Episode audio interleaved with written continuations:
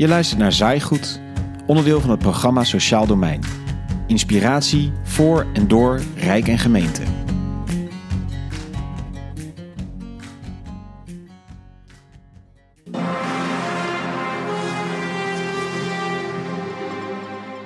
De meeste Nederlanders zijn tevreden over hun leven. Dat blijkt uit een nieuw rapport van het Sociaal en Cultureel Planbureau.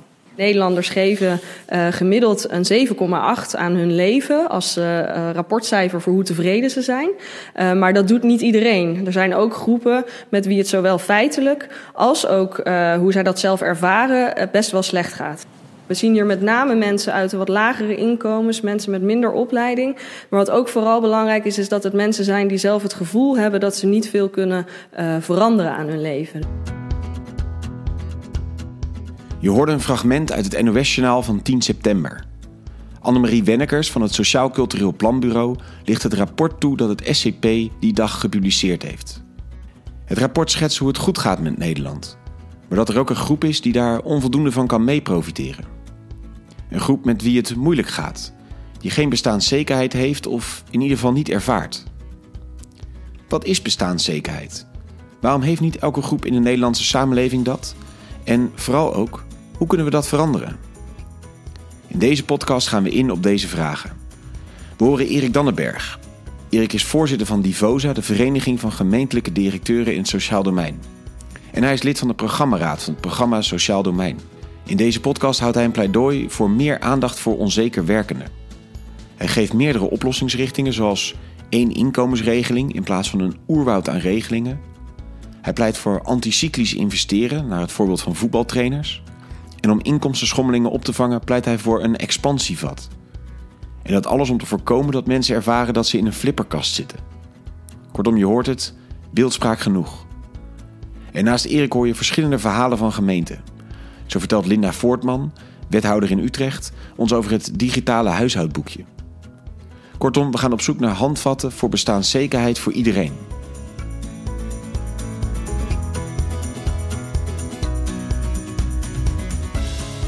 Maar allereerst, wat is bestaanszekerheid eigenlijk? Bestaanszekerheid is een soort garantie dat je uh, rond kunt komen met je inkomen. En dat je uh, allerlei dingen die op je weg komen uh, goed kunt betalen. Maar dat zijn ook dingen als eigen risico's, zorgpremies, ehm, kosten die je maakt rond je kinderen, kosten die je maakt om op je werk te kunnen komen. Dus eigenlijk allerlei factoren die je nodig hebt om maatschappelijk te kunnen meedoen. En als je bestaanszekerheid geborgd is, dan durf je ook stappen te zetten. Dat zie je heel vaak. Wanneer durven mensen in een relatie te stappen? Wanneer durven mensen een opleiding te starten? Wanneer durven mensen een huis te kopen? Het is heel normaal dat je, dat je pas als je voldoende stabiliteit voelt, dat je een soort volgende stap durft te nemen. Um, en dat zou ik eigenlijk iedereen gunnen. Voldoende stabiliteit, zodat je maatschappelijk kan meedoen. Dat is bestaanszekerheid. En zoals Erik zegt, dat gunnen we iedereen. Artikel 20 van de Grondwet zegt: de bestaanszekerheid der bevolking en spreiding van welvaart zijn voorwerp van zorg der overheid. Maar niet iedereen heeft dus die bestaanszekerheid. Welke groep in de samenleving is dat bij wie die bestaanszekerheid zonder druk staat? Erik schetst de beroepsbevolking van Nederland om dat uit te leggen. Je zou naar de, onze beroepsbevolking kunnen kijken als een soort uh, lange lijn, een, een as. Uh, als je helemaal aan de linkerkant plaatst de mensen die het minst productief zijn in ons land, in economisch opzicht. En aan de rechterkant van het uh, lijntje een, de groep die het meest productief is. Dan zou je kunnen zeggen, helemaal aan de linkerkant van die lijn, daar zitten mensen die met zodanige beperkingen, handicaps, uh, ja, fysieke, mentale, psychische situatie zitten. Uh, dat iedereen eigenlijk in ons land zegt, die groep die moeten we gewoon goed helpen. Kinderen met ernstige eenvoudige beperkingen, volwassenen die een vreselijk ongeluk hebben meegemaakt, een zware vorm van niet aangeboren hersenletsel of fysiek helemaal in de kreukels zitten. Kijk, daar gaat de discussie niet over. Daarvan zeggen wij gewoon, die moeten ontzorgd worden als het gaat over hun zorgvraag en hun inkomen. En daar hebben we wetten voor, zoals de, de WAJONG, ehm, de wet langdurige zorg, waarbij eigenlijk op huisvesting, op zorg, op alles wat je nodig hebt, uh, je gewoon ontzorgd wordt. Daar hebben we weinig discussie over in ons land. Al, al duizenden jaren zijn we een buitengewoon solidaire samenleving. En als je ziet ook hoe de laatste tientallen jaren dat altijd in wetgeving is geweest, dat deel komen we niet aan. Uh, als je dit overkomt in het leven, staan we met z'n allen achter je en om je heen en dan regelen we dat voor je. Aan de andere kant van het spectrum zie je juist de meest productieve van mensen van ons land. Uh, daar is een zekere schaarste omheen en die kosten vaak ook veel. Hè. Denk aan de mensen die helemaal doorgegroeid zijn in de top van het uh, bankwezen, pensioenfondsen. Ehm, of denk aan topfuncties in de zorg, in de onderwijswereld, in de woningcorporaties. maar die groep die redt zich maatschappelijk wel. Gaat vandaag de discussie niet over. Erik schetst dus de beroepsbevolking als een lijn. Met aan het ene extreme duidelijk zorgbehoevende mensen voor wie wij ook als samenleving zeggen: wij zijn er voor jou. En aan het andere uiteinde mensen die heel schaars zijn op de arbeidsmarkt en dus ook veel verdienen. Deze twee groepen staan niet centraal in deze podcast. Het gaat over groepen die zich daartussen bevinden. Tussen de groepen zit eigenlijk uh, de grootste groep. Dat zijn ja, de normale Nederlanders die gewoon in een CAO zitten en een leuke baan hebben en af en toe eens wisselen van baan. Uh, en in Nederland hebben wij veel rechten gekoppeld aan het hebben van een vaste baan hoe langer je ergens zit, hoe groter je rechten worden. Dus mensen denken soms wel even na over een uh, verandering. En het geeft zekerheid, stabiliteit op, op vele fronten van het leven. Als er wat misgaat, dan heb je in ieder geval goede rechten. Daar zitten ook wel de goede ZZP'ers, de mensen die daar zelf voor gekozen hebben. Of ondernemers die een eigen onderneming zijn gestart en inmiddels heel veel personeel in dienst hebben. Nou, grosso modo zit in die groep vrij veel bestaanszekerheid. Die redden zich wel. Naarmate je verder naar links gaat, zie je eigenlijk de middeninkomens en ook nog verder naar links de lage middeninkomens. En in die groepen is best wel veel aan de hand. Vroeger kon je met één salaris daar je hele gezin onderhouden. Denk aan een postbode die gewoon uh, zijn kinderen naar school kon laten gaan, de huur kon betalen, uh, zijn partner kon onderhouden, eten en drinken kopen, kleding kopen. In een gerespecteerd beroep. Uh, in dat segment zie je tegenwoordig de gedwongen ZZP'ers zitten die haast met z'n tweeën fulltime pakjes moeten bezorgen om gewoon nog rond te kunnen komen. En als een van twee een tijdje ziek is, ja, dan valt er onmiddellijk zo'n stuk inkomen weg. Dat je um, niet meer weet hoe je volgende maand de huur of de hypotheek moet betalen. Dus, dus dat, dat is, deze mensen staan veel meer op scherp dan voorheen. En we hebben een behoorlijk volume, ook vergeleken met andere landen, mensen die in een soort van gedwongen ZZP-constructie zitten. Of flexbanen, tijdelijke banen. Nou, in die groepen is veel meer aan de hand. Dan zie je ook veel meer schuldenproblematiek en uh, armoede, werkende armen dan uh, voorheen. Dus daar hebben we wel serieuze vraagstukken. Denk aan maaltijdbezorgers die uh, vaak op stuksprijs worden uh, betaald of in een flexconstruct zitten. Ja, als deze mensen een keer ondersteboven worden gereden of van de scooter vallen, um, hoe is dan hun betaling van de vaste lasten en hun eten en drinken de volgende maand geregeld? Dat is, een hele grote onzekerheid die boven mensen hun hoofd hangt. En daarin, ja, dat hebben we op zo'n grote schaal gedaan dat veel meer mensen dan voorheen in de onzekerheid zitten over hoe ziet mijn leven er over een half jaar uit. En de jonge, slimme mensen die vaak ook wel zo starten, maar die ontwikkelen zich daar wel uit. Maar het gaat me vooral om de groep mensen die eigenlijk opgesloten zitten in zo'n uh, flexbestaan. Onzeker werkende of werkende armen. Dat is de groep waar die bestaanszekerheid het sterkst onder druk staat. Waarom is dat het geval? Nou, Erik noemt vier redenen.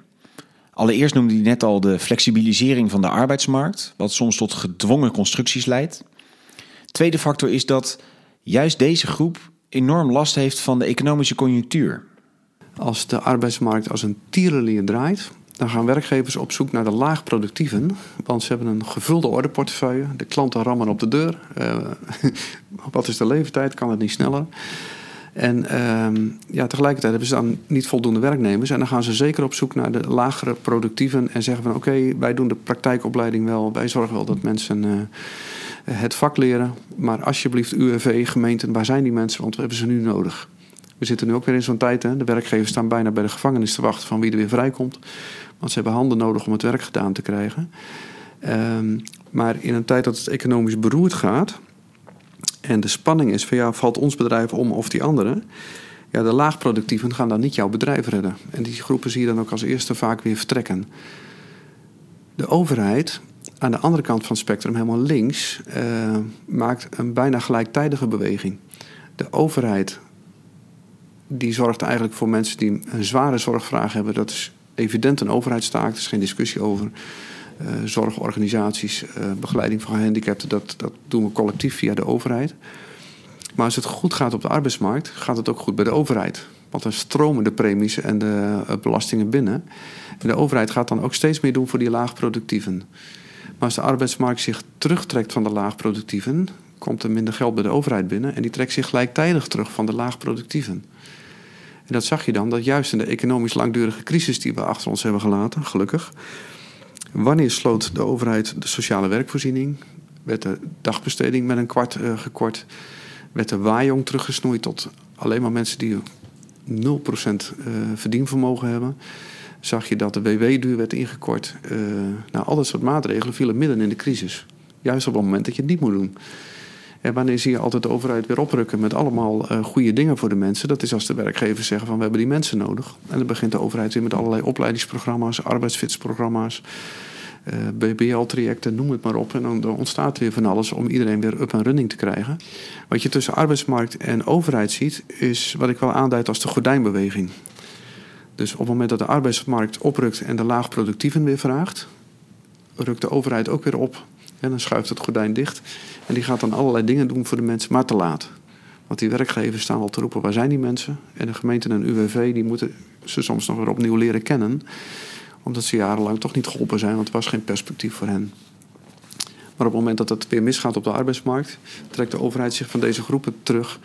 In plaats van dat je ze actief houdt.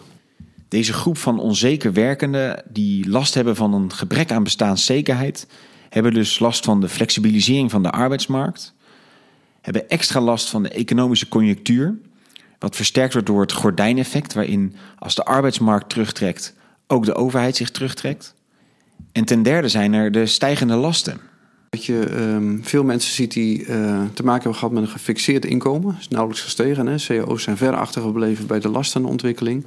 Ook mensen met een invaliditeitspensioen die zeiden van ja, het is nooit meer geïndexeerd. Maar ik zie mijn zorgkosten oplopen. Ik zie mijn huur uh, elk jaar verhoogd worden. Ik moet meer uh, eigen bijdragen, premies gaan betalen. De energielasten stijgen, want ja, ik moet van het gas af, maar hoe dan? Dan roept er ook nog iemand van, we moeten aan de biologische landbouw... want we betalen veel te weinig voor ons voedsel. Dat zijn zeer gerechtvaardigde vragen. Dat moeten we ook echt doen. Maar de mensen met een lage inkomen, wat eigenlijk gefixeerd is... en overal oplopende lasten, dat jaagt mensen heel erg schrik aan... En mensen die ja, met angst weer in het najaar kijken van uh, hoe hoog wordt de zorgpremie komend jaar weer. Want hun inkomen stijgt niet mee met dit soort stijgende lasten. Uh, dus dat brengt veel mensen in de problemen. Dat zie je dus ook echt bij de lage middeninkomens dat ze onder water zakken. gewoon niet meer rondkomen.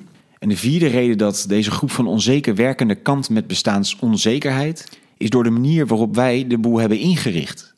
We hebben een stelsel gebouwd dat zo complex is dat het haast contraproductief werkt. Wat dacht je van mensen die in september een nieuwe baan vinden? Helemaal trots zijn, hun inkomen gaat een beetje omhoog. Ze denken dat ze zich kunnen verbeteren. En dan komen ze er een jaar, twee jaar later achter dat ze de toeslagen moeten terugbetalen van januari tot, uh, tot en met augustus. Dan zeggen ze, ja, maar dat had ik toen toch nodig om rond te komen. Niks mee te maken, zegt de Belastingdienst. Uh, wij rekenen alleen maar in jaren. Oké, dus ik moet gaan terugbetalen over een tijd dat ik het nodig had. Ja, mensen kunnen dat soms niet volgen dat we het mensen aandoen dat ze in 27 inkomensondersteunende maatregelen een weg moeten zien te vinden. En dat er acht verschillende definities in ons land bestaan van wat is een inkomen, wat is een partner, wat is een vermogen. Nou ja, ik moet bijna afgestudeerd fiscalist zijn om het te snappen. Linda Voortman, wethouder werk en inkomen van de gemeente Utrecht, deelt de analyse van Erik. Het lijkt soms wel, hoe minder geld je hebt, hoe moeilijker het is uh, om het allemaal te organiseren. Hè, wat je allemaal moet overleggen aan uh, papieren, maar ook waar je allemaal rekening mee moet houden. En ja, als je daar de hele tijd mee bezig bent, hè, we zeggen ook hier wel eens, arm zijn is soms een dagtaak. Hè, omdat je zoveel bezig moet zijn met hè, beroepen doen op allerlei regelingen waar je hulp voor, voor kunt organiseren. En als je één fout maakt, dan ben je fraudeur en dan word je ook nog uitgesloten van hulpverlening. Dat, dat is een relatief hard regime op, op mensen waarvan je niet kunt veronderstellen dat ze alles begrijpen wat de overheid in zijn ingewikkeldheid heeft bedacht. En het is zeker niet zo dat dit alleen geldt voor laaggeletterden. Ik was in een zaal waar uh, iemand op het podium uh, vroeg van uh, wie heeft wel eens problemen gehad met digitale overheidsloketten en had de neiging om de computer door de kamer te smijten. En toen ging bijna de hele zaal staan. En dat was wel heel bijzonder om te zien. Want het is dus niet alleen een probleem voor mensen die uh, nou, laaggeletterd zijn of, of uh, digibet. Maar gewoon dat een zaaltje vol hoogopgeleide Nederlanders uh, ook gewoon zegt van ik kom er niet meer uit. Ik snap er geen, geen moer meer van. Dat is, En als je in dat woud van die complexe regelingen weet door te dringen, dan leidt het vervolgens tot een heel onrustig financieel beeld door de maand heen. Joost van Diemen van de sociale dienst Drechtsteden vertelt wat hij in zijn dagelijkse praktijk tegenkomt. Nou, veel klanten van de sociale dienst die hebben sowieso al moeite om rond te komen van, uh, van hun uitkering. Het is natuurlijk geen vetpot. Uh, als je daarnaast uh, ook nog parttime werkt en je krijgt ook nog toeslagen, wat per definitie het geval is, via de Belastingdienst, dan krijg je in het slechtste geval op vier of vijf momenten per maand je inkomen. je moet een ster zijn in budgetteren. Wil je dan op enig moment je huur kunnen betalen? Al die bedragen op zich zijn onvoldoende om je huur te betalen, maar opgeteld bij elkaar wel. Dus je moet elke keer van die bedragen die je krijgt een klein stukje sparen om aan het eind van de maand je huur echt te gaan betalen. Nou, dat is bijna vragen om problemen bij mensen die uh, structureel geld uh, tekort komen. Het is deze optelsom van factoren die maakt dat je met recht kan spreken van onzeker werkende. Mensen wiens bestaanszekerheid onder druk staat. En dit is dus een groep die snel in de financiële problemen kan komen. Op dit moment zit 1 op de 5 Nederlandse huishoudens zwaar in een financiële penarie. Die zitten in echt problematische schulden of in, uh, ze dreigen daarin af te glijden. En schulden werken ongelooflijk ontwrichtend. Geven spanningen in gezinnen over de besteding van het geld. Geven een onveilige situatie vaak ook naar kinderen toe. Uh, geven gezondheidsproblemen. Je kunt je kapot schrikken van al die brieven die je krijgt. Deurwaarders aan de deur. Nou, logisch is dat je dan ook allerlei zorgkosten krijgt. Dokter, ik slaap zo slecht. Heeft u niet wat voor me? Uh, relaties die onder spanning staan en kapot gaan. Jeugdhulpkosten die daardoor oplopen. Uh, schulden werken ongelooflijk ontwrichtend.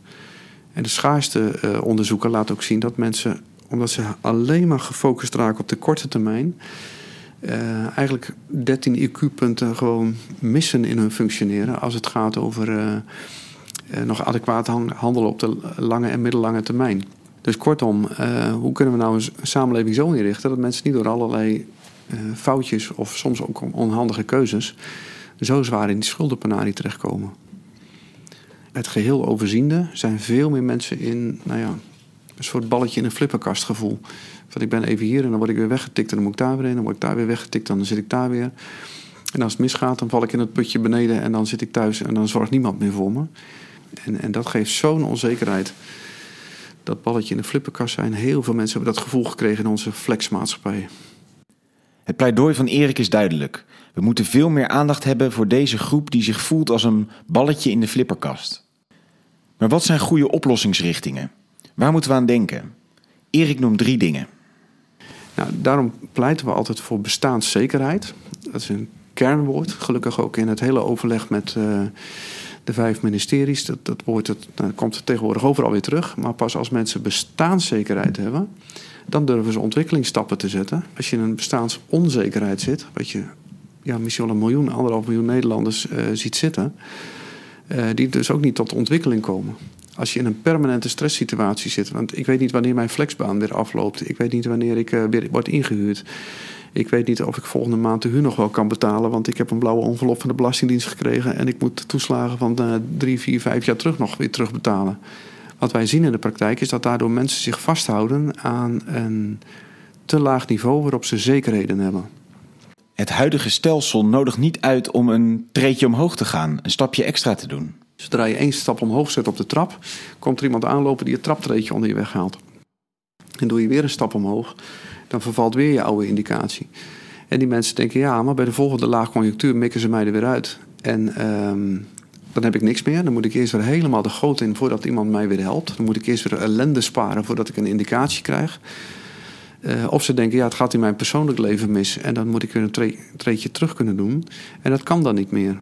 Joost van Diemen van de sociale dienst Rechtsteden onderschrijft dit punt volledig. Is dat als een klant aan het werk is, hij is aan het werk, zeg nou dan wordt de uitkering beëindigd. En dan krijgen ze een brief over de beëindiging van de uitkering. En daarmee hebben wij eigenlijk niets meer met die klant uh, te maken.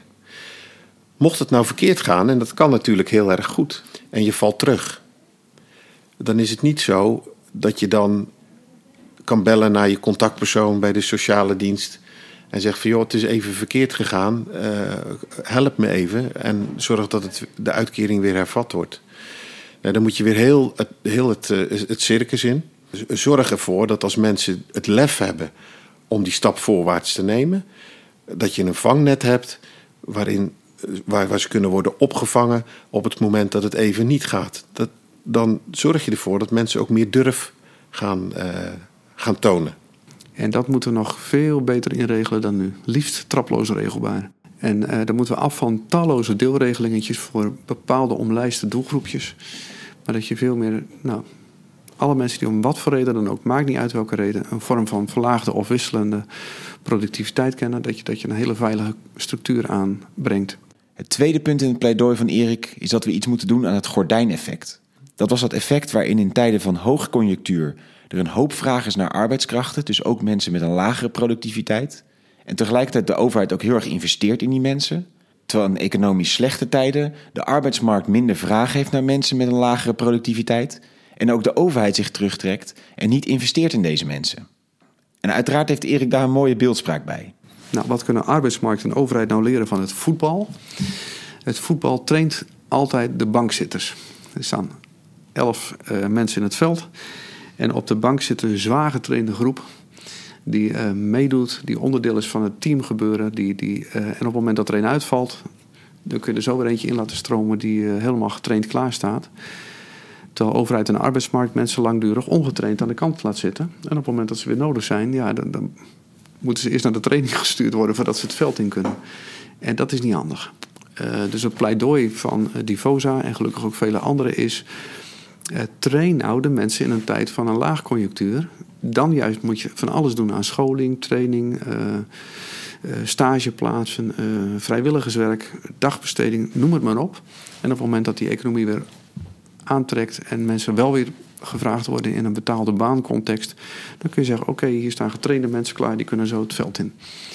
Nou, dat betekent anticyclisch investeren. We zijn dus buitengewoon verheugd dat er uh, eindelijk plannen bestaan om ook uh, juist in een tijd van laagconjunctuur fors te gaan investeren. Uh, maar dat moet ook gaan over opleiden, trainen enzovoort. Heel veel sectoren kennen wel sectorfondsen, maar die zijn gericht op de eigen sector. Maar ja, in een zeer snel veranderende en internationaliserende samenleving moet je niet sectoraal denken. Maar moet je juist denken in ja, welke banen zijn aan het verdwijnen, welke banen zijn aan het verschijnen. Als mensen het werk uitgeraakt zijn uh, voor banen die in de toekomst niet meer bestaan. Nu straks de cv-ketelmonteurs, ja, maar straks hebben we warmtepompmonteurs nodig, weet je wel. Dus, dus hoe zorg je dat mensen klaarstaan voor de nieuwe type banen die straks weer aan het ontstaan zijn? Kunnen sleutelen aan robotarmen en zo. Nou ja, train mensen voor de verschijnbanen. En dat moet je juist ook veel doen in de laagconjunctuurtijd. Nou, dat zou een uitdaging zijn. Dat is politiek lastig, want welke uh, bewindspersonen, welk kabinet gaat geld klaarleggen voor de opvolgers? Terwijl er nu ook allerlei uh, interessante dingen te doen zijn en maatschappelijk gescoord kan worden.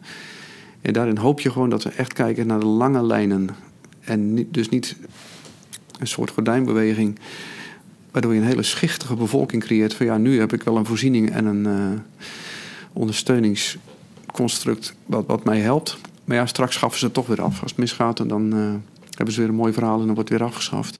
Eén inkomensregeling die mensen echt stimuleert om zichzelf te ontwikkelen en een stapje hoger op te gaan, omdat ze de zekerheid hebben dat ze een stapje terug mogen zetten als dat nodig is. Anticyclisch investeren, dus juist als de economie slecht is, investeren in de ontwikkeling van mensen. En als derde pleit Erik voor nieuwe manieren om financieel overzicht te creëren. Al die, die, die schommelingen van uh, toeslagen op het moment dat mensen wisselende inkomens hebben, dat je dat gewoon opvangt. Denk wel eens aan dat rode keteltje bij je cv-ketel. Zo'n expansievat wat de, de drukverschillen opvangt. In het rechtssteden doen ze hier een experiment mee. Joost van Diemen vertelt erover. Met de supplu-methode uh, richten we ons op uh, het inkomen uit arbeid en de bijstandsuitkering. En zeggen we eigenlijk tegen die klant, vragen we aan die klant, gaat u ermee akkoord dat het salaris wat u verdient naar de sociale dienst wordt overgemaakt? En dan is de klant op de eerste van de maand altijd zeker van een volledige uitkering. En als de situatie zo is dat we niet alle inkomsten hoeven te verrekenen, dan krijgt hij een week of twee weken later uh, een nabetaling. Het is denk ik een hele goede methode om de klant uh, beter ten dienste te zijn en meer overzicht te geven over zijn financiën. De sociale dienst fungeert hier dus eigenlijk als expansievat voor de inkomsten uit de uitkering en werk. Dat is nuttig voor de persoon in casus, maar heeft ook een breder doel. In eerste instantie uh, ontzorgen van de, van, de, van de groep die nu uh, werkt, maar ook het sentiment onder, rond parttime werken uh, te doorbreken. Want dat sentiment moet niet zijn dat werken alleen maar gedoe oplevert, maar dat het loont. Een tweede voorbeeld van een expansievat, zoals Erik dat noemt, is Utrecht, die het huishoudboekje heeft. Henna Smelhoven, gebruiker van het huishoudboekje, en Linda Voortman vertellen erover. Je ziet vaak dat mensen uh, te maken hebben met verschillende inkomstenbronnen. Hè, met bijvoorbeeld uh, nou, een loon of een uitkering. En dan verschillende toeslagen. En dat zorgt er ook voor, die komen op verschillende momenten komen die binnen. Maar ook de uitgaven gaan op verschillende momenten eruit. En mensen die net rond kunnen komen, die kunnen daar soms last van hebben. Dat dat dus niet goed op elkaar aansluit. ja, en wat we daarin doen, het huishoudboekje. Ja, eigenlijk zegt de naam het al. Het is een, ja, een, een, een app op je, op je iPad of op je uh, waarmee je een overzicht kunt hebben over je financiën. En waarbij we ervoor zorgen dat wij nemen dan de betaling van de rekeningen uh, over. Nou, toen hebben ze gezegd dat ze je dan helpen met je huur. Zij betalen dus je huur, je gas en licht, water en je ziektekosten. Die vier grote posten worden dan door het huishoudboekje betaald. Dus dan heb je geen zorgen meer. En dan het geld wat dan overblijft, want het is je eigen geld wat dan overblijft, dat storten ze naar je rekening toe. En daar moet ik de rest van mijn andere dingetjes betalen. Dat heet dan leefgeld. Ja, de doelgroep van deze regeling, dat zijn uh, mensen die geen schulden uh, hebben. Uh, en verder ja, kan dat heel ruim uh, zijn. Er kunnen, kunnen verschillende mensen zijn. Wat wij terug horen van mensen is dat ze veel meer rust ervaren. En dat ze daardoor ook ruimte in hun hoofd hebben om aan andere dingen te denken. Als je de hele dag alleen maar bezig bent met van kan ik alles wel betalen? kan ik alle rekeningen die binnenkomen wel betalen? Ja, dan heb je geen tijd om ook nog na te denken over hoe kom ik aan het werk? Of uh, uh, hoe gaat het met de andere leden in mijn uh, gezin, hè? mijn kinderen bijvoorbeeld. Dus juist daarvoor is dit ook heel erg belangrijk. We zien dat ook al met mensen die schulden hebben, hè? dat die ook vaak heel veel stress hebben en dus ook soms ja, door die stress beslissingen nemen die op ons dom over kunnen komen. Dit zijn de mensen die daar nog niet in zitten, maar die door de stress, hè, als je ze niet helpt, wel in de schulden kunnen komen. En wij willen nou juist voorkomen dat mensen in de problemen komen. Dus we, met dit huishoudboekje voorkomen we erger. Ja, ik ben hier zo dankbaar uh, voor. Want er zijn zoveel mensen in deze situatie als ik die werken en te weinig verdienen. En, en ik wil niet, zoals ik op de televisie al die probleemmensen zie, die duizenden uh, schulden hebben. Nou, dat had ik dus niet. Ik had geen schulden. Dus bij mij is. De, ik heb op tijd aan de bel getrokken. Het mooiste zou natuurlijk zijn uh, dat je naar een systeem gaat waarbij dit eigenlijk niet nodig zou zijn. Hè? Dat je mensen niet zo afhankelijk zijn van al die verschillende toeslagen. Dat mensen netto meer overhouden te besteden. Um, maar tot die tijd vind ik dit een, een goede oplossing.